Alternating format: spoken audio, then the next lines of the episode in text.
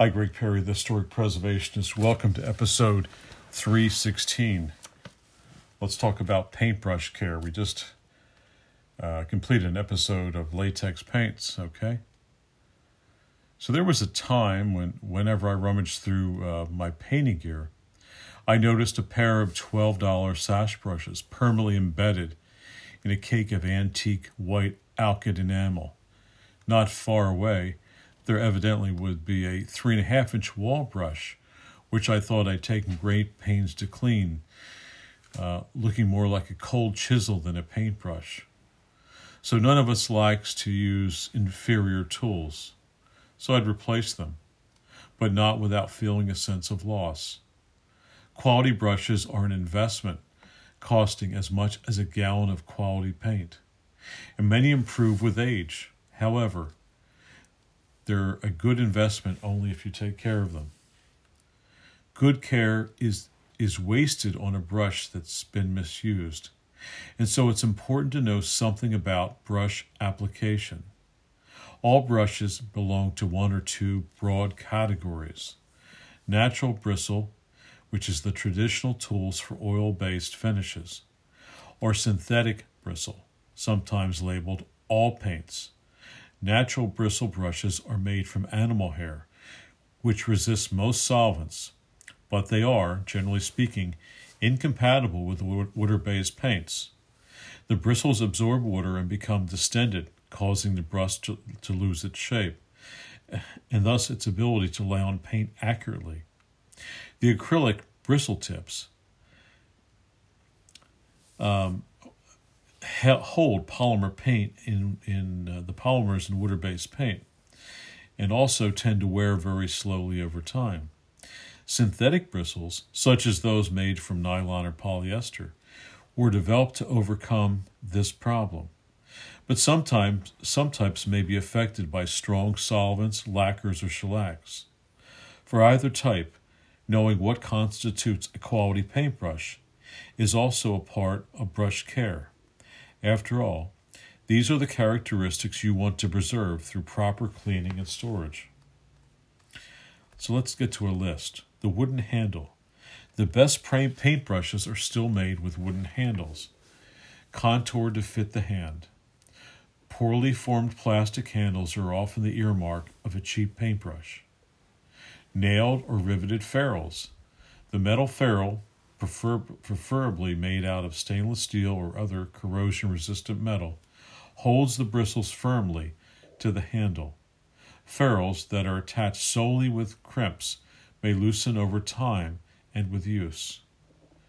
Strong setting. Bristles should be anchored securely in vulcanized rubber, epoxy, or chemically inert cement to avoid losing individual bristles while painting tapered ends. The interior bristles are longer than the outer bristles, giving the brush, uh, brush a chisel like edge appearance. This allows the brush to be worked into tight spaces and to produce very, very clean edges.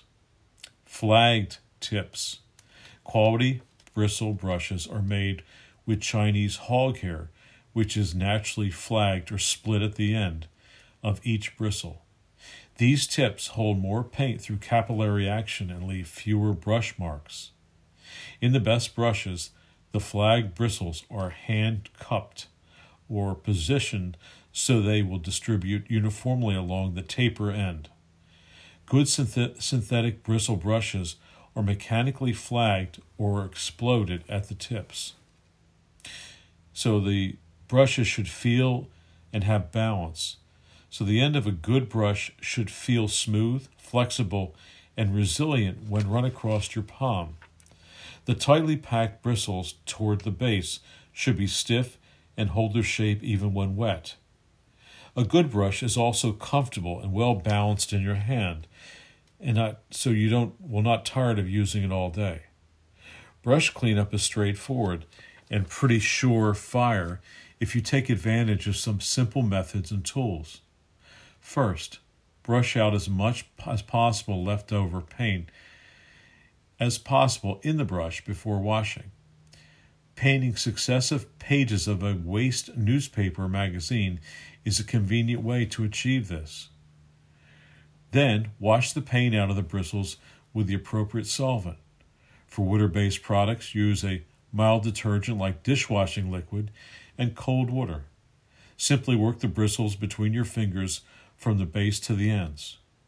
For oil and solvent based coatings, wash the brush in a couple of inches of mineral spirits, turpentine, or paint thinner. Basically, whatever solvent is recommended to thin the coating. Work the brush gently against the sides of the cleaning container to cleanse the bristles. More painting out also helps. And keep renewing the solvent until it no longer gets dirty. Don't discard the soiled solvent. Instead, store it in an old coffee can or other container with a tight fitting, reclosable lid. After a few weeks, the solids will settle out and the clear solvent can be transferred to another container for more brush cleaning.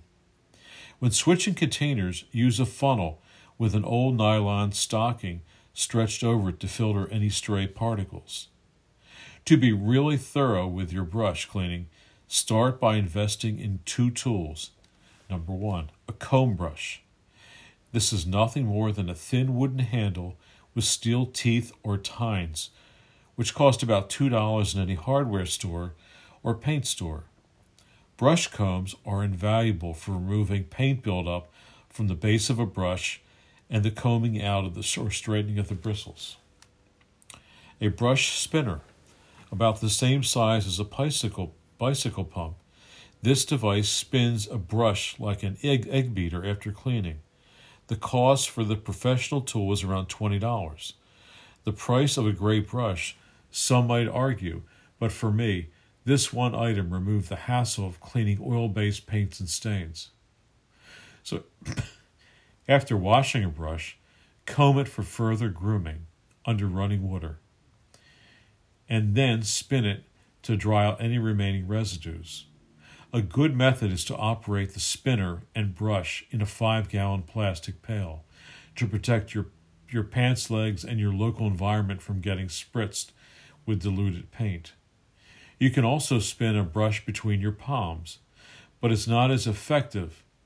Afterwards, comb once more and then shape the brush while it is still a little damp. When dry, store the brush in its original sheath, or fashion a holder from cardboard, newspaper, or wax paper to maintain the brush's shape. As for those hard rock brushes mentioned earlier, try soaking them in paint remover or with a brush cleaner specifically designed for that purpose. Remember to suspend the brush in the liquid. If it is allowed to rest at the bottom of the container, the bristles will become deformed.